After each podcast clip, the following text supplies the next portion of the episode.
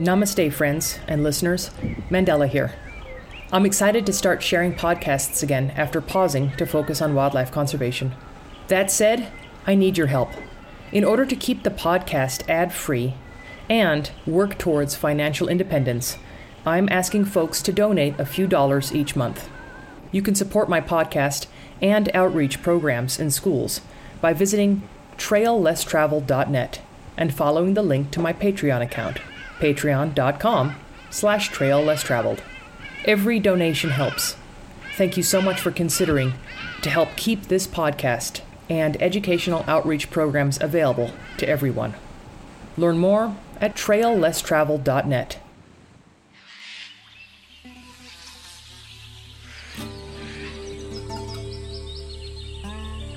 Welcome to the Trail Less Traveled, an adventure series dedicated to taking you back to mankind's earliest form of entertainment storytelling.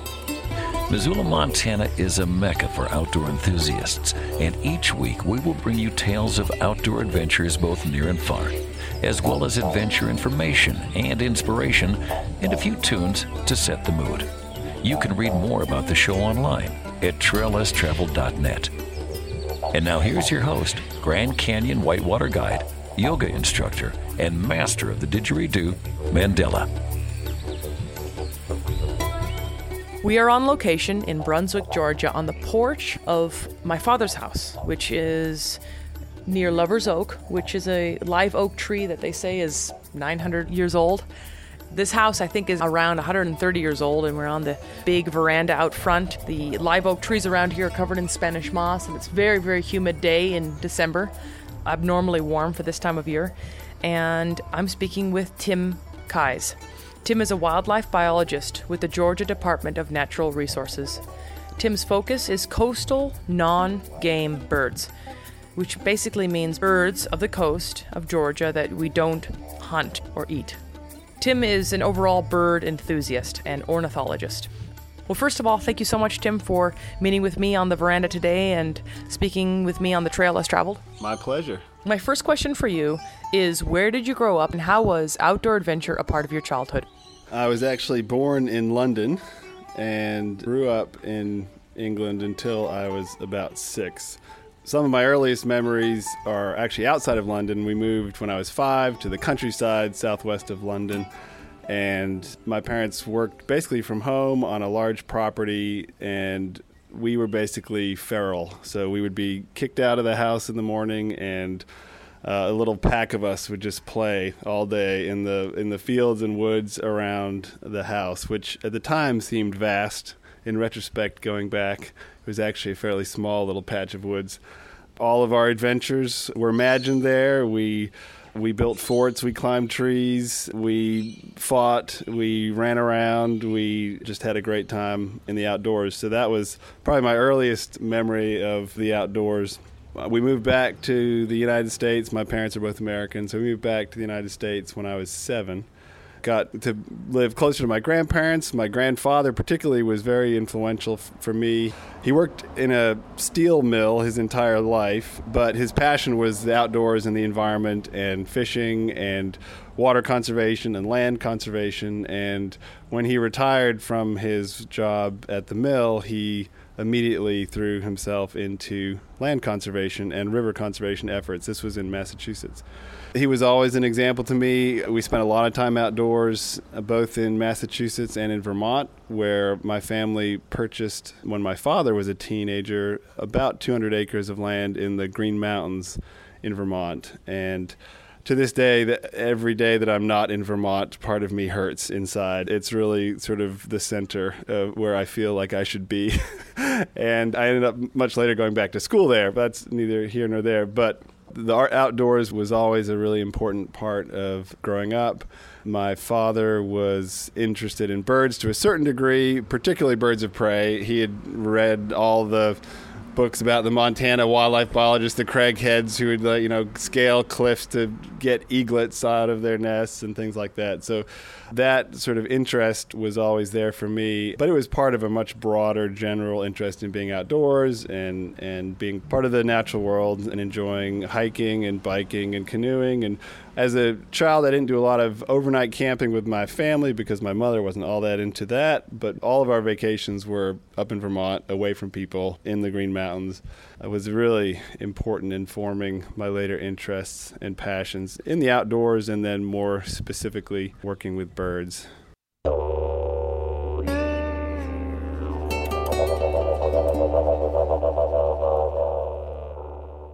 Now, Tim, we're sitting on the porch here, and I'd love for you to look around and open up your ears and eyes and tell us what you see and mainly what you hear.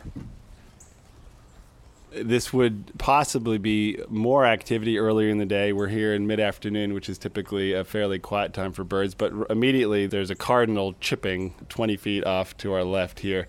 They have a really distinctive, sharp chip note. It sounds like smacking two nickels together. And he's just been kind of going nonstop. We also have some flocks of blackbirds that are working the treetops, probably. Mixed in with those are robins. On the coast of Georgia in winter, we typically get these roving bands of blackbirds, mixtures of grackles and red winged blackbirds, uh, and robins that are feeding on berries and insects and seeds and things in the tops of these trees. So I'm hearing a little bit of that. I've also been hearing the calls of a Carolina wren, which is just sort of a whistle, descending whistle. And then some of the other resident songbirds, tufted titmouse has been squeaking, and uh, grackle is making that harsh call. That robin just whinnied over there behind us. So definitely a lot going on, even for a very warm, sunny afternoon. Now, just sort of imagine being back here in spring and an early morning where you have all these birds that are resident birds as well as migrants that are coming out of South America and Florida, and it can be overwhelming but wonderful. I remember going for a run in my neighborhood one morning, and I got about 50 yards, and I stopped running, ran back, got my binoculars, and just birded for an hour because the trees were just full of full of birds singing. I think there'd been a weather front that had stalled out the migrants, and all of a sudden it cleared, and boom, they were they were there not a huge number of species right now, but definitely activity. And that's one of the great things about birds is basically anywhere you go in the world at any time, you will be able to find birds. They're easier to find than the mammals, which are often nocturnal and very shy of people. You can throw up a bird feeder and bring them right to you. And uh, red-bellied woodpecker just called, another common resident here in Brunswick the longer we sit here, the more things, the more things we'll hear. But we're basically in town, but the forests that we're in are the remnants of a maritime forest, which is really a fairly narrow strip of live oak dominated forest that would have been on the immediate coast through the Carolinas and Georgia into Florida. It has a really charming feel to it. We've already mentioned the moss. The trees have resurrection fern growing up on them, which right now is lush and green because of the rain we've had recently, but will just shrivel up and be dry and crispy during intervals where there's not much rain. And the understory is often dominated by palmetto. Magnolias, which of course in spring are spectacular, and in fall are a wonderful fruit bearing tree for birds and a great place to look for migratory thrushes and things like that. So, really a magical place to be for birds, really year round. And I've lived in a lot of other places where there's plenty of birds, but this is where there's the most visible migration is just going on. Really, most of the year, there's something moving through, and a lot of them are very visible large birds, water birds, wading birds, ibis, wood storks, ducks. So, there's really very, very few times a year where there's really not major bird movements going on.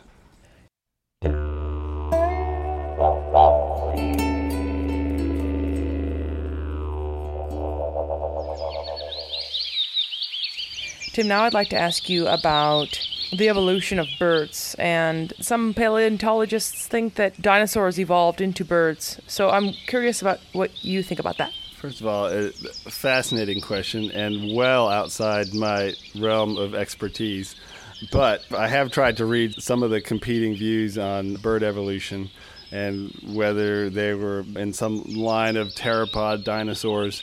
As I understand it, the leading opinion among paleontologists is that birds did evolve from a line of theropod dinosaurs.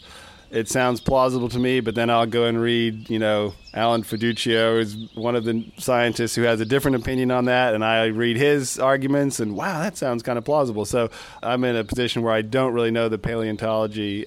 I probably would go with the majority opinion on that, and it, of course, it, it makes my job that much more glamorous to be actually studying feathered dinosaurs that actually survived the discussions get fairly technical about bone structures, and the one that comes to mind is foot structure. And one of the critiques of the theropod dinosaur line is that the toe structure would have had to actually change quite dramatically, toes rotating around foot.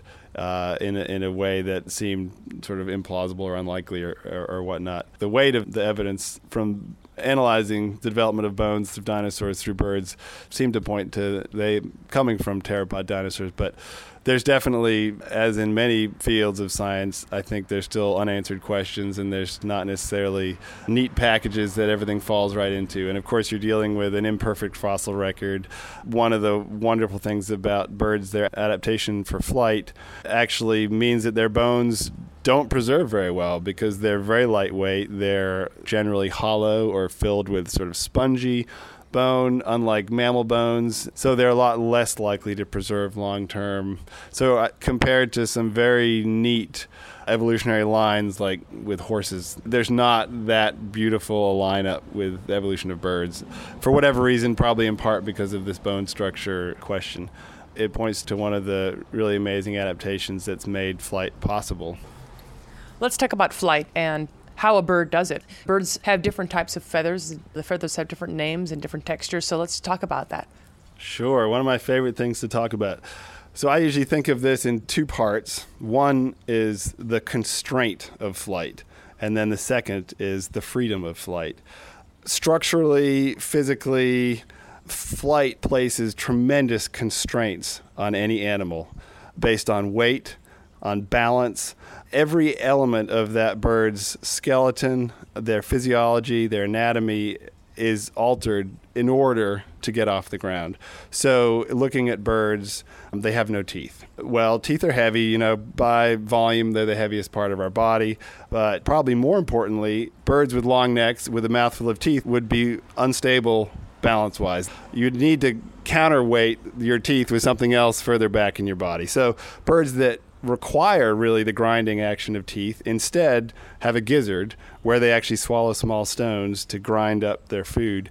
But that's centrally located directly between the wings. And so, even though you have the additional weight of those stones that do the work of teeth, you don't have the counterbalance issue of having something very heavy way out in front of your wings if you look at the skeletal structure of birds, the general sort of five fingered limb, pentadactyl limb, which is common among all our vertebrate mammals, is simplified. So there's fewer fingers. Some of those fingers are fused, and that's clearly to basically reduce their weight. You look at the bones themselves, we mentioned that most flying birds their bones are hollow. Now, there's some diving birds that really require that extra weight, like a diver needs a weight belt, and their bones are not hollow. And many of our flightless birds, like ostriches, their bones are not hollow. But for those birds that are trying to get off the ground, again, the constraint of weight and weight reduction has led to these hollow bones, simplification of bone systems, and fusing of certain parts of the skeleton. And that's really an interesting one because to generate the power for flight, you need these massive flight muscles, which are centrally located and they're attached to the sternum. And if you've carved a turkey or chicken, you know exactly what we're talking about. You, have got this unique projection on a bird's sternum called a keel, which is the little bone that you carve, you know, on either side of on the chicken or turkey breast when that bird's flying, the whole rib cage, the whole body cavity of that bird needs to be completely rigid, or all of that energy when those wings flap and those muscles contract would be absorbed in the body cavity and not translated into, into powered flight. So, uh, in order to generate that power, you have these massive muscles, but you also need a more rigid body cavity. So, birds, when they breathe, their ribs don't expand and contract like ours, their ribs are really fused and which leads to an entirely different system of lungs than ours. Their lungs are much smaller and much more efficient than ours. So when we breathe in and out, we take about 30% of the oxygen out of that air that we breathe. Birds are taking more like 90% out. Their lungs are pass through lungs, so air flows in a continuous flow in one side of the lung and out the other side of the lung, and that's basically because their whole respiratory system is a series of bellows where they inhale one sort of packet of air. It doesn't go right into their lungs. It goes into an air sac that then is pumped into the lung with the next exhale. And so what it means is that even as the bird is exhaling, there's a constantly fresh air flowing through the lungs and extracting that oxygen, which is required for the tremendous physical exertion of flight. We've talked about weight loss, the rigidness of the body cavity, the efficiency of the lungs. The bird's body temperature is higher than ours, which increases their nervous system transmission speed, so their reflexes are quicker, their muscles can contract faster and with more power.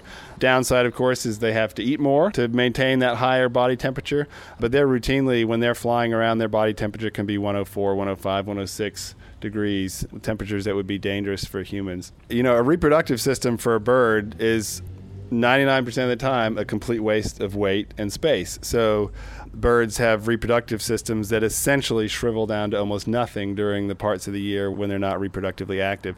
Female birds have one ovary. Male birds, their testes basically shrivel up to nothing during during the non-breeding season and then expand dramatically when breeding. Um, so again, you, you can literally look at every different organ system and see the constraints that flight has placed on birds the wonderful thing though is once they're able to actually get off the ground once all those physical constraints are in place they can go anywhere physical space is almost non-relevant to some birds as long as they've got good food resources and reasonable weather we have birds that can fly from Alaska to New Zealand nonstop.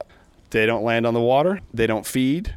Their entire digestive system atrophies right before they take off. Before they take off, they come close to doubling their body weight. So just you know put yourself in that position i'm a roughly 200 pound male if i had to double my body weight get myself up to 400 pounds and then run, fly nonstop for five days and nights. Absolutely incredible. What they're actually able to do once these constraints of flight have been met is really staggering.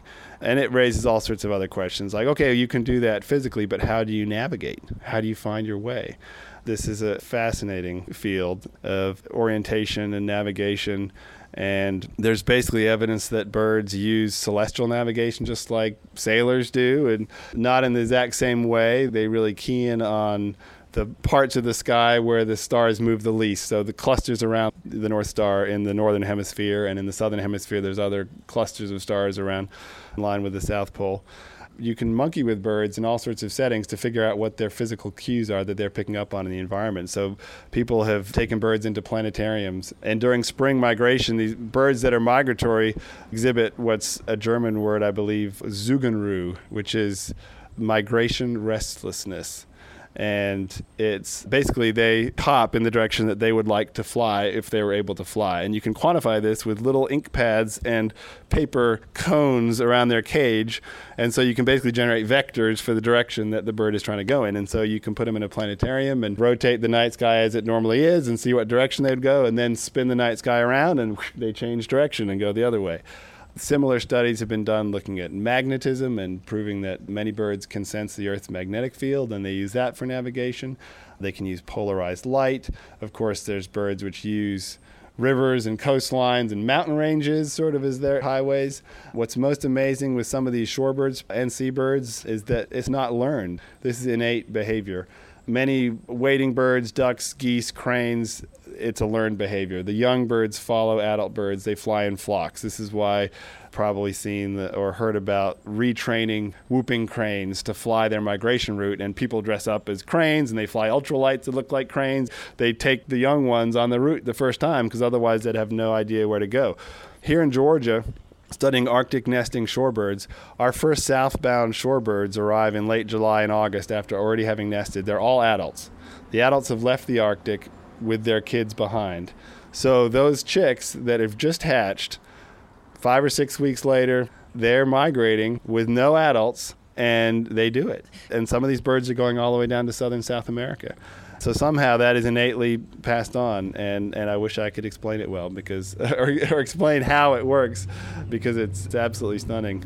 If you look at migratory birds, there's a whole range of ability. There are birds that you know have been experimentally have been removed from their nests in the northern Great Britain and dropped in Boston Harbor, and then three days later they're back on their nest and they've never been to Boston Harbor before. So it raises really interesting questions about it's not just an ability to have a compass and point north, south, east, west. It's really you need a mental map.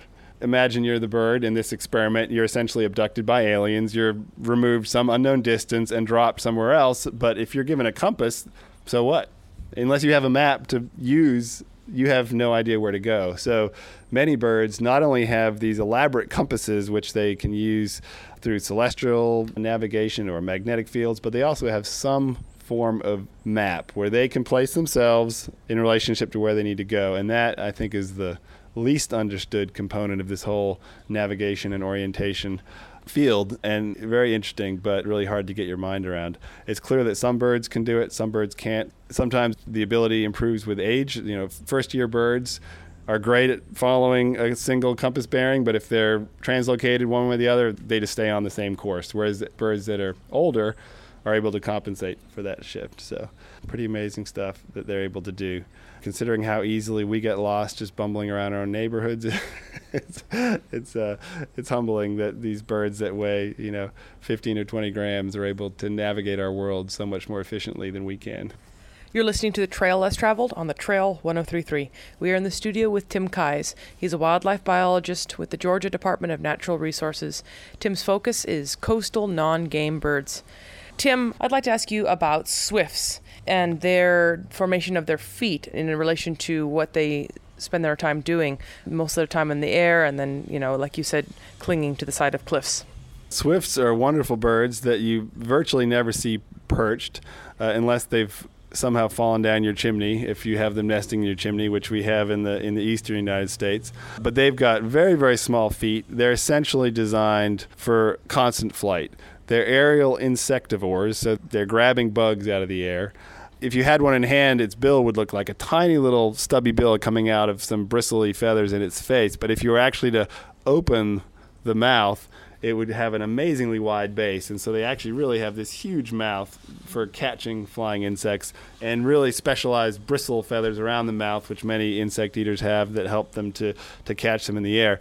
But their feet are tiny, poorly developed, and essentially they can cling to the sides of cliffs or chimneys. Historically, in the east, they would have nested in tree cavities where they build their little stick nests that are literally attached to the sides of cliffs with saliva that hardens that's where they lay their eggs. In the eastern United States, we certainly have them nesting in people's chimneys, and often we get calls from folks hearing weird squeaking noises in their chimney, which is often usually the begging chicks. Or if for some reason nest falls, you all of a sudden have a little nest with some, some hatchlings in the bottom of your fireplace. Definitely a bird that is so specialized at flying it almost can't perch. I've also like to ask you about cormorants and other birds that get the best of all three worlds. It seems like and they can fly, they can be on land, and then they can also fly underwater. Uh, how does that work? And also, how long does it take for them to dry their feathers out after they've been swimming before they can fly again? Great questions. Birds that specialize in swimming and diving, there are trade offs. So, really specialized diving birds are usually fairly clumsy on land, and that's because their legs are really placed far back on their body.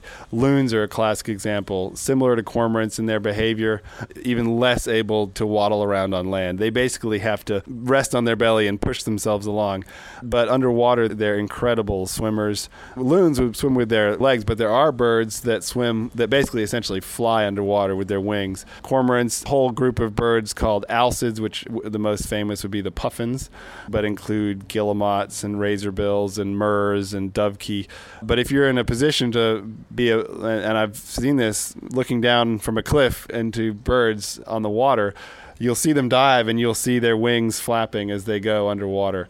It's one of those things that there's trade offs to be a real aerialist specialist on the wing you often have some trade offs for your perching abilities. If you're a real diver and specialize in diving, there's usually trade offs in your ability to fly. The, the obvious example where it's gone the farthest would be the penguins that have entirely lost their ability to fly. But are just spectacular swimmers underwater. So we have a number that are able to carry out all three, you know, terrestrial, flying, and swimming, but usually they specialize in, in one or the other, and you can see that they've paid a price either with leg placement or wing size. Our real diving birds, their wings tend to be quite small. So when you watch puffins and other alcids in flight, they really have to work pretty hard to keep aloft. If you look at the ex- the other extreme, flyers like seabirds, albatross, that may go for days without ever alighting on the water. They've got these just massive, long, long wings. Very clumsy on land, not good at diving. But yeah, they have to have their own little runways to take off. But once they're off, they're absolutely spectacular. And one of the neat things with albatross, at least in the United States, if you go to the west coast, of Northern California or Washington, Oregon. In summer, you'll see black footed albatross foraging near shore. You don't have to go very far off to see these birds. They are collecting food to feed chicks that are in the western Hawaiian archipelago. Their commute between their nest and their feeding grounds can take two weeks for them to do that. It's absolutely stunning. Their ability to travel those distances at sea again raises all sorts of wonderful questions about navigating at sea where you really have very little landmarks to go by. Many of the seabirds actually they're obviously not carrying around whole fish for weeks on end. So many of like our seabirds here, many of our terns and gulls, their adults are flying several miles, catching a fish, bringing it back, and giving it to their young.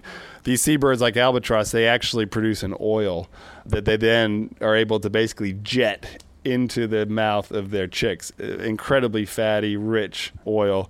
That's basically their way of translating their food from fish or squid, many of them squid eaters, to food for their chicks. Obviously, they can't do that when the chicks are really young, but as the chicks get larger and they're able to go a full week between feedings, then the adults would stagger these two week flights. And so the chick would be fed about once a week. Very, very rich in protein and fat diet from this oil that seabirds produce. The wandering albatross is my favorite bird. One question I'm curious about is exactly how high can they fly? Well, I can't answer directly about the altitude that albatross fly. I don't associate albatross and other seabirds with really getting to high altitudes, but many birds do. And uh, typically during long distance migratory flights, there's a number of reasons to get higher. One, it, the air is cooler and you don't have to worry about overheating, which is an issue for a fully feathered animal that can't sweat. Even in very cold environments, birds are often more at risk of overheating through the exertion of flight than they are of being too cold.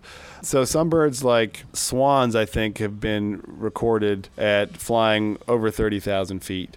There's bar-headed geese which fly over the Himalayas every year in their migratory flights. And obviously, the geese have to get over mountains to get to where they're going. So they obviously have to either fly way around or, or go high. Some of the waterfowl are basically trying to get into the jet stream. If you're a goose or a swan, your ground speed in normal flight might be 50 or 60 miles per hour. But if you can get up high enough up into the jet stream, that's typically an air mass is moving about 100 miles an hour. So all of a sudden, your ground speed is tripled, and the energy that you need to exert for your migration is cut dramatically. So a number of, especially geese and swans, have been documented well over 30,000 feet. Now, most of our songbirds are flying lower than that, and it depends on whether they're doing really long distance migratory flights over water, but many in the you know several thousand feet up, unless they're sort of brought down by inclement weather. Albatross, I'm not sure how high they go. Again, I think of them as dynamic soaring birds where they're able to travel great distances without ever flapping because they're able to catch even very small updrafts of air that are associated with waves and wind. So, albatross and many other seabirds actually thrive in windy oceans where they're able to basically surf the lift that's coming off of waves in a windy environment.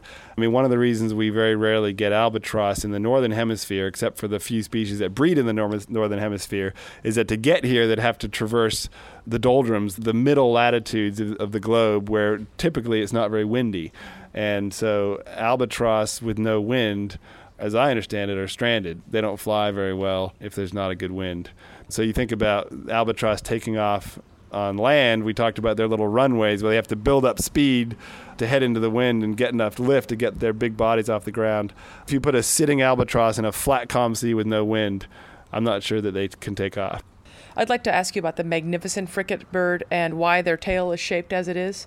And then also, I'd like to ask you about the harlequin duck and the dipper. So the dipper is actually a songbird, and the harlequin duck is obviously a duck. But both of them share a love or and an ability to handle sort of roaring rapids and rivers.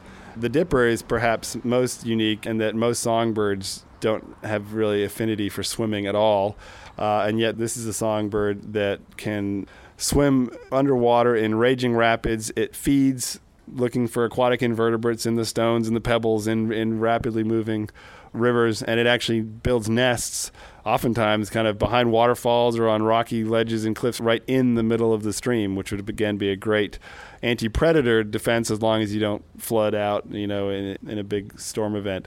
But wonderful birds. John Muir's favorite bird, and back in his day they were called ouzels. O U Z E L, which is a wonderful, wonderful word. Uh, actually, my canoe is named the Ouzel. Uh, but uh, Harlequin ducks are similar in their ability to navigate real rapids, and they are also just one of the more spectacularly colored ducks, as their name suggests. They sort of have this harlequin pattern of, of red and white and dark purpley blue. A couple times they've turned up in Georgia. Unfortunately, we're very far south of their normal range. So where I've seen them has been in the Northeast on the rocky coasts of Maine and Massachusetts. But for those of you out west, you're in the land of the dipper. We don't have them in the east, unfortunately. They're a wonderful bird to watch, hopping around on the rocks, diving in and out of the water, bringing wads of moss back to construct their nests. And I remember watching them while backpacking in California, and the snow was still completely covering the ground, and these guys were building nests in the rivers with the snow melt still coming, but presumably able to predict how high that water would come. And so the frigate bird is one of these incredible aerialists. They're piratic, which means that they predominantly steal food from other seabirds. So they routinely chase smaller birds like tropic birds, gulls, terns, boobies and they're designed for aerial acrobatics. Their wings are very, very long, narrow, and pointed, and their tail is very, very forked and long. And so that just gives them sort of, if you think about an airplane able to control its flight with the tilting its flaps and all that, they've got sort of the ultimate flaps. so they can just really, really chase birds with amazing aerial coordination and speed. And, and typically catch the food that's regurgitated by their by the other birds before it hits the ground. Also amazing birds and the males have this huge brilliant red pouch that they inflate during the mating season. So in Georgia, the equivalent would be a jacked up pickup truck, but that's what they've got the big red balloon on their chest, and they inflate it and they try and impress the females that way. We don't get them here in Georgia very often. I've seen them a couple times on the coast. Typically, they're driven in by storms. So any big storm that with a lot of offshore wind, we start looking for interesting seabirds, and frigate bird is one of them. That it can turn up on the coast or way up in in interior lakes in the interior part of the state. I'm just wondering, do all birds use thermals? Not all birds use thermals. Those that can can save tremendous amount of energy. So just to compare two otherwise similar species here on the coast, we've got wood storks, which are a large wading bird that routinely uses thermals. And so they've been documented foraging up to 70 kilometers from their nesting territory because they'll wait for the day to warm up, they'll wait for a thermal to develop, they'll catch the thermal, ride it up a few thousand feet, set their wings, and just glide. So basically, expending almost no energy, they can go 20, 30, 40 kilometers to a good foraging area, feed, and then do the reverse and come back. Many of the other wading birds don't use thermals at all. So, great egret, another large wading bird, it basically actively flies wherever it needs to go. So, its potential range that it has available to it for foraging when it's feeding chicks is a lot smaller and it has to expend a lot more energy to do that. Sort of the classic soaring birds are birds of prey, and there are birds that migrate from North America all the way down to South America using relatively little energy because they're catching thermals the whole way. It's one of the reasons that many of these birds stay over land all the time because thermals don't really generate over the ocean. So you get these tremendous, tremendous migratory corridors coming down into Mexico and Central America where all these soaring birds basically are funneling down from the vast northern continent through these very small countries like Panama and just tremendous numbers. And you you can actually watch across the horizon birds rising up in one column of air and then just gliding to the next one. And, and they, of course, are seeing the thermals ahead of them by the birds that are in them. So it's a it's a great way to greatly reduce the energy you have to expend to fly. There are plenty of birds that just their wing structure can't generate enough lift. They have to actively fly, and it's again it's one of these trade-offs.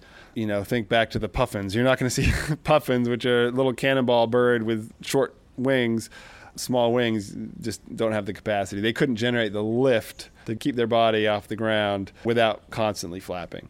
Peregrine falcons, which can catch thermals but also are capable of powered flight straight across the Gulf of Mexico and don't bother necessarily going all the way around. A lot of the birds of prey would prefer to stay over land using thermals and, and conserving energy. I'd like to talk to you about egg shapes and why eggs are shaped differently for example, there are some birds in the Bering Sea, their eggs are shaped so that they can't roll out of the nest. Let's talk about that. Eggs are absolutely wonderful marvels. The coloration, the pattern, the shape. I, of course, disagree with the early egg collectors in that there really was some conservation impacts to collecting eggs, but I can really see the appeal because they're such absolutely beautiful, spectacular things. They're often very specifically adapted, whether by coloration or by shape, to where the adults are nesting. Cavity nesters often have very pale white eggs. They're not visible because they're in a cavity, so they don't need to be camouflaged. But most birds that are nesting out in the open, their eggs are camouflaged to one degree or another. When the bird leaves the nest, they don't want the eggs to be glowing white chicken eggs out there for everything to see. So, on our coast, for instance, most of our seabirds and shorebirds nest right on the sand, and their eggs essentially almost disappear into sand or shell that they're nesting on. Some of the interesting differences in shape are cliff nesting birds obviously would concern would be that those eggs would sort of roll off a cliff. If you take a chicken egg on a table and kind of give it a little push, it will roll for a long way, kind of weaving its way around. This would be very ineffective strategy to have an egg like a chicken egg if you're nesting on a narrow ledge. And so a lot of the seabirds like the alcids, the ones that uh, some of these pelagic seabirds have really much more conical shaped eggs. So they actually would roll in a very, very tight spiral and decrease the chance that just they accidentally are knocked off a ledge because they're more likely to just spin almost in place. Again, they're adapted very much by color and shape to the environment that the adult lays them in. And that's just sort of one of the really cool examples of dramatically different egg shapes. You're listening to The Trail Less Traveled on the Trail 1033. We're speaking with Tim Keyes. He's a wildlife biologist with the Georgia Department of Natural Resources. Tim's focus is coastal non game birds. Last bird question is eyes. Uh, everything from an owl being able to see a little mouse in the grass at night to pelicans that can see a fish five feet below the surface to how that term comes in, how you eyes like a hawk. Sure. Birds are predominantly visual animals. They typically have very poor senses of smell, although there are exceptions. Birds like vultures that feed on carrion, or some of them actually have very acute sense of smell. But most birds really depend on their eyesight for finding food, for everything that they do in life. And those eyes are, are going to be specialized depending on whether these birds are nocturnal or diurnal. Most nocturnal birds are going to have much larger eyes. So think of the owls and the nighthawks, the nightjars. Their eyes are very large. If you actually look at the inside of their eyes, they actually don't have very many cones. Rods and cones are the two cells on the retina of your eye, and cones are basically what allow us to see in color. But cones don't function very well in low light. So, in order to improve their ability to see in the dark, they've got almost no cones, almost all rods. And then they also, having the larger eyes, they're actually able to bring in more light. And comparing bird eyes to human eyes, the density of those cells in, in their eyes are much higher. So they often have greater visual acuity, can see in greater detail, and see in lower light conditions. The shape of some birds' eyes is actually more tubular. It, they're not perfectly spherical eyeballs, slightly stretched out, which actually apparently allows for some magnification on the back of the eye. So the, the light that travels through the lens basically is like moving the movie screen further away from the projector. The image is larger, and, and with the density of cells there to read that incoming light, you end up having finer acuity and, and a, a larger image to see. The the night birds again have fewer cones, more rods, larger eyes. The birds that are out and about in the daytime typically see in color very well. Uh, certainly, the songbirds, you can tell by looking at songbirds, the males are often beautifully colored to attract the females. So they're, of course, able to fully see in color. And in some cases, they're actually able to see beyond the visible spectrum. So there's evidence that some birds are able to see in the ultraviolet spectrum as well. And there's some bird feathers that reflect in the ultraviolet spectrum. So they see each other in a very different way than we see them. And also, they see the world differently. Kestrels, for instance, can see nitrogen from small mammal urine just sort of glows in the ultraviolet spectrum. So for them, sitting up on a wire looking down, they can actually see much more than we can about where the small mammals are traveling, where the little pathways are, and of course, it helps them tremendously with their hunting. Very, very sight oriented animals for the most part, poor sense of smell, with some exceptions, and then in some cases, really specially adapted hearing as well. And, and, some of the nocturnal birds are good examples of that. Owls with much larger ears and the ability to funnel sound to their ears with their feathers, those big facial discs. Sort of the best examples would be some of the owls like you'd have in Montana, great gray owls that are able to hunt field mice and voles under a snowpack entirely by sound, telling where they are and dropping right down in the snow and grabbing them, which is a wonderful thing to watch. I, I wish I, I'm looking forward to actually seeing it. I've seen video of it, but looking forward to seeing it. Well, thank you so much, Tim, for meeting with me today in Georgia and talking to me about birds. My pleasure. You never have to twist my arm to talk about birds. Tim, let's end this show with three outdoor adventure tips. All right, three outdoor adventure tips. Know your tides. Of course, that's specific to if you're on the coast. Awfully easy to run into trouble if you haven't checked your tide charts on the coast and either get stuck or start hitting things which you didn't think you should be hitting.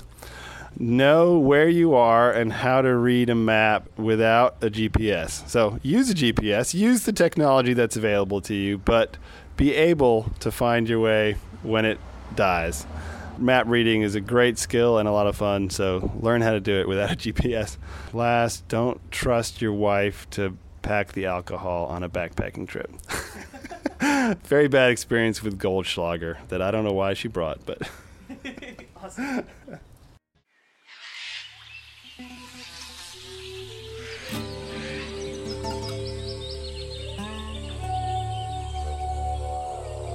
Namaste, Missoula. Mandela here, your host of The Trail Less Traveled, an adventure series dedicated to collecting sound effects and interviews from the most remote locations around the world. Subscribe to the free podcast on iTunes, Google Play, Stitcher, iHeartRadio, and Spotify. And visit traillesstravel.net to see pictures, archive previous episodes, or contact me. I'd like to thank my guest for this week, featuring Tim Keyes, a wildlife biologist and ornithologist with the Georgia Department of Natural Resources. Tim's focus is coastal non game birds. My name is Mandela, your host of The Trail Less Traveled, and my goal for this show is to take you, the listener, back to mankind's earliest form of entertainment storytelling. Therefore, every week I will be interviewing an adventurer about what they do, how they do it, and how you can start adventuring in a similar fashion. The Trail Less Traveled is recorded at the Missoula Broadcasting Company, nestled in the mountains of Missoula, Montana, or on location around the world in order for me to find these adventurers and connect with them in their natural habitat. Trail Less Traveled is the community's source for adventure information and inspiration, Sunday nights at 6. My adventure tip this week is to check your shoes before slipping them on when traveling in parts of the world where poisonous critters could crawl into your shoe for a wee nap. One time in Kenya, I was bitten by a large spider after forgetting to tap my shoes out before putting them on. Well, that's it for this week's adventure, my friends in Missoula and around the world. But until next week, please do something for Mother Earth and get out there and shred the gnar. Because, as you know, the gnar doesn't shred itself.